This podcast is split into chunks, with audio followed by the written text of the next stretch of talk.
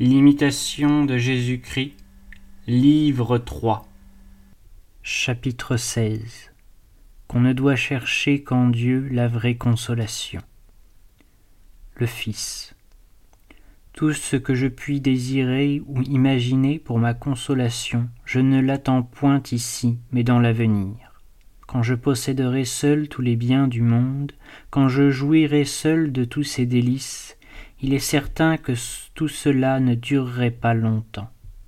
Ainsi, mon âme, tu ne peux trouver de soulagement véritable et de joie sans mélange qu'en Dieu, qui console les pauvres et relève les humbles. Attends un peu, mon âme, attends la divine promesse, et tu posséderas dans le ciel tous les biens en abondance. Si tu recherches trop avidement les biens présents, tu perdras les biens éternels et célestes. Use des uns et désire les autres. Aucun bien temporel ne saurait te rassasier, parce que tu n'as point été créé pour en jouir.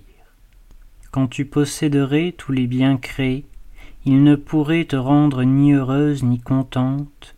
En Dieu qui a tout créé, en lui seul est ta félicité et tout ton bonheur bonheur non pas tel que se le figurent et que le souhaitent les amis insensés du monde, mais tel que l'attendent les vrais serviteurs de Jésus-Christ, et tel que le goûtent quelquefois par avance les âmes pieuses et les cœurs purs, dont l'entretien est dans le ciel.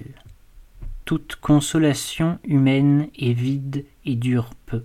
La vraie, la douce consolation est celle que la vérité fait sentir intérieurement. L'homme pieux porte avec lui partout Jésus, son consolateur, et lui dit Seigneur Jésus, soyez près de moi en tout temps et en tout lieu. Que ma consolation soit d'être volontiers privé de toute consolation humaine. Et si la vôtre me manque aussi, que votre volonté et cette juste épreuve me soient une consolation au-dessus de toutes les autres. Car vous ne serez pas toujours irrité, et vos menaces ne seront point éternelles. Réflexion.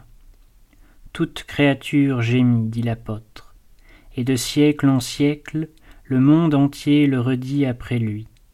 Que cherchez-vous donc dans les créatures? Que leur demandez-vous? Et que peuvent-elles vous donner? Toujours agitées, pleines de troubles, ainsi que vous, elles souhaitent le repos et ne le trouvent point. Comment la paix vous viendrait-elle du sein même de l'angoisse et des orages perpétuellement soulevés par les passions? Cessez de vous abuser, cessez de dire aux tempêtes Calmez-moi. Le calme est en Dieu et n'est que là. En lui seul est le repos, la paix, la joie, la consolation. Tournez-vous donc vers le Seigneur votre Dieu, et renoncez à tout le reste. Alors, seulement alors, vous commencerez à jouir de la vraie félicité. Rien, non, rien n'est comparable au bonheur de celui qui, méprisant les sens, détaché de la chair et du monde, ne tient plus aux choses humaines que par les seuls liens de la nécessité, converse uniquement avec Dieu et avec lui-même, et, s'élevant au-dessus des objets sensibles, ne vit que des divines clartés qu'il conserve en soi toujours pures, toujours brillantes, sans aucun mélange des ombres de la terre et des vains fantômes errants ici-bas autour de nous, qui, réfléchissant comme un miroir céleste Dieu et ses éblouissantes perfections, sans cesse ajoutent à la lumière une lumière plus vive, jusqu'au moment où, la vérité dissipant tous les nuages, il arrive à la source même de toute lumière, à l'éternelle fontaine de splendeur, fin bienheureuse de son être et son immortel ravissement.